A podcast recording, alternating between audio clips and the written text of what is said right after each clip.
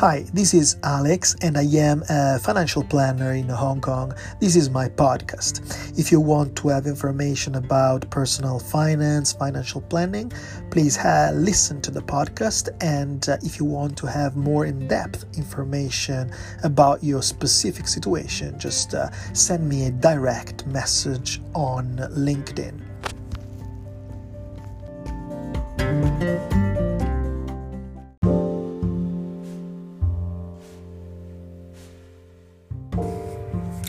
In this podcast, we talk about the building of a personalized portfolio. So everybody has different goals, different time horizon, different risk profiles. We all want different things. So it's very important to establish, first and foremost, what we want with clarity. And secondly, we have to establish our time horizon, and then we have to understand what kind of risk profile we have. So let's have a look at these three profiles on the chart. The first one is Mike, 35 years old. So Mike would like to have a passive income available in his 50s. That's a really nice goal. It means that when he's 50 or when he will be halfway through his 50s, he will be able to withdraw a passive income from a savings plan, and he will be able to decide what to do, for example, with his job. He might decide to stop, he might decide to continue, he might decide to slow down. Let's say that a passive income is a really good goal because it will give him access to different options. So his time horizon is 20 years because now he's 35. So let's say that he wants to start to withdraw from this savings plan when he will be 55. So he has 10 years time to build this passive income with a low risk profile. So he doesn't want any aggressive investment, doesn't want to risk to lose his money.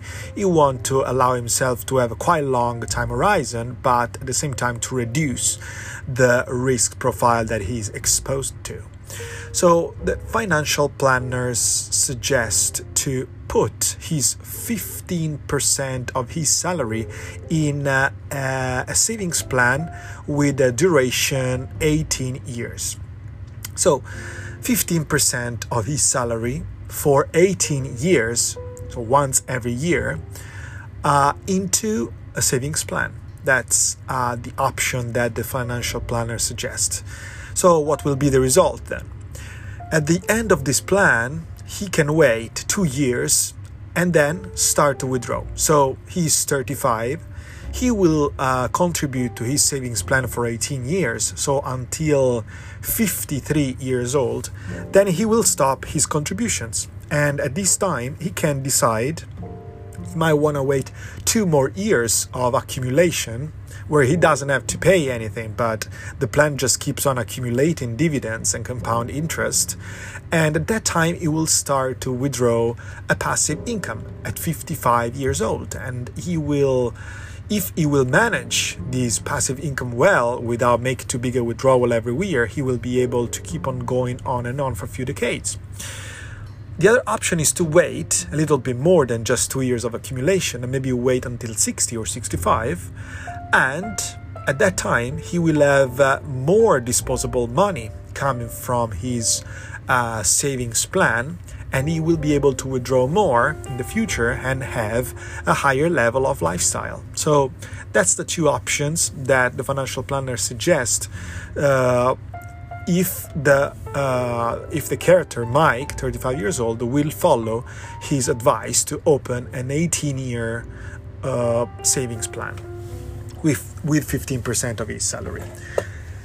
Let's go on. Jane, 29 years old, the second profile. She has a goal, very clear, to buy a property in her 40s. So she's 29 years old and she wants to be able to have the money to buy a house in her 40s.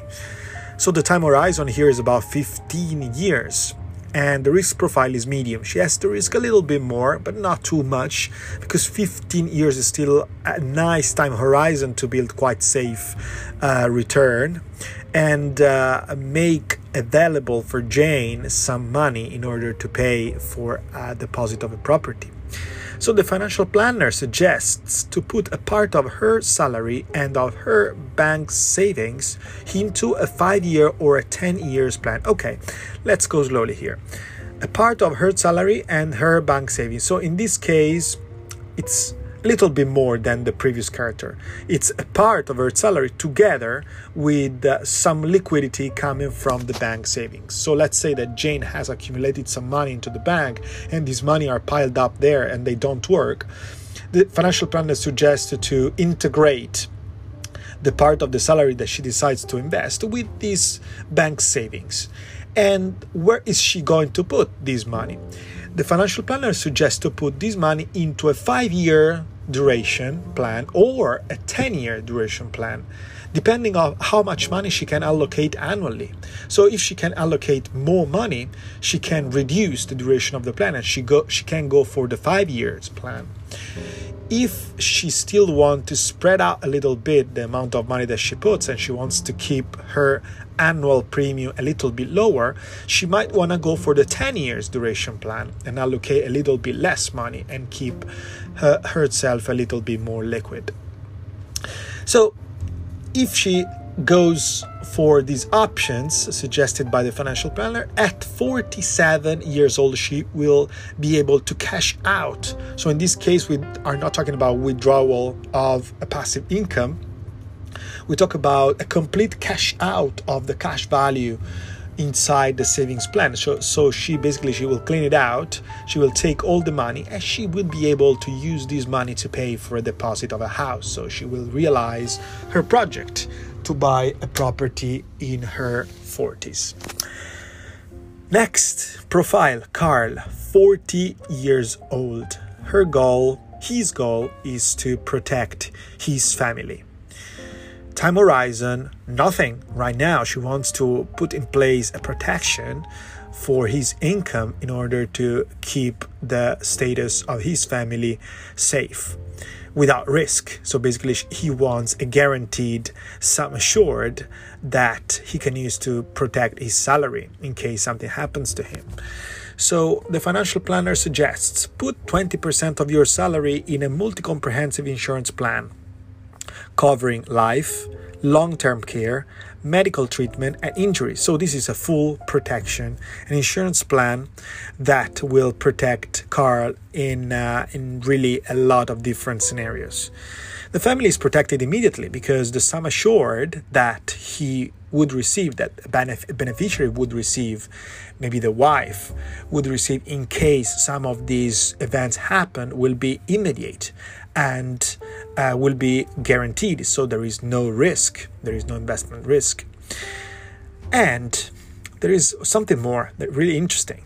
If he doesn't use any of this coverage, so let's say that for the next 30 years, he doesn't really go through any of these scenarios, at the end of the plan, which is 30 years plan, he can withdraw money accrued in the policy. So the policy not only offer a guaranteed sum assured in case of this scenario that have been mentioned, but if no scenario will happen in the next 30 years, at the end of the plan, the policy will have accrued some cash value that could be cashed out by Carl and could be used for other purposes. So there is a double use of this insurance plan, but basically the main function is to protect his family right now with no risk, with a guaranteed sum assured that would cover and would be able to give to the family, to the beneficiaries, a caution, a financial airbag that they can use in case something happens to the insured person, in this case, Carl. So here we have had a look to 3 different profiles, Mike, Jane, Carl, different ages, different stages of life, different goals, and different time horizon with different risk profiles. So they kind of represent the majority of us in terms of priorities, in terms of time horizons.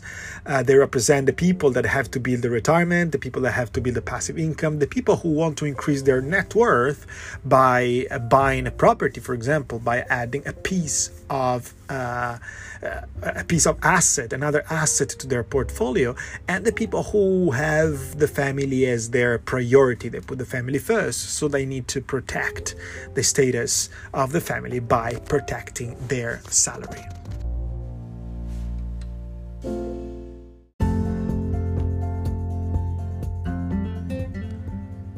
Thanks for listening to my podcast. I hope you found it interesting and insightful. If you want to know more about financial planning or personal finance tips, or if you want to book a meeting in order to speak about your specific financial situation, just send me a direct message on my LinkedIn box. Talk soon. Bye bye.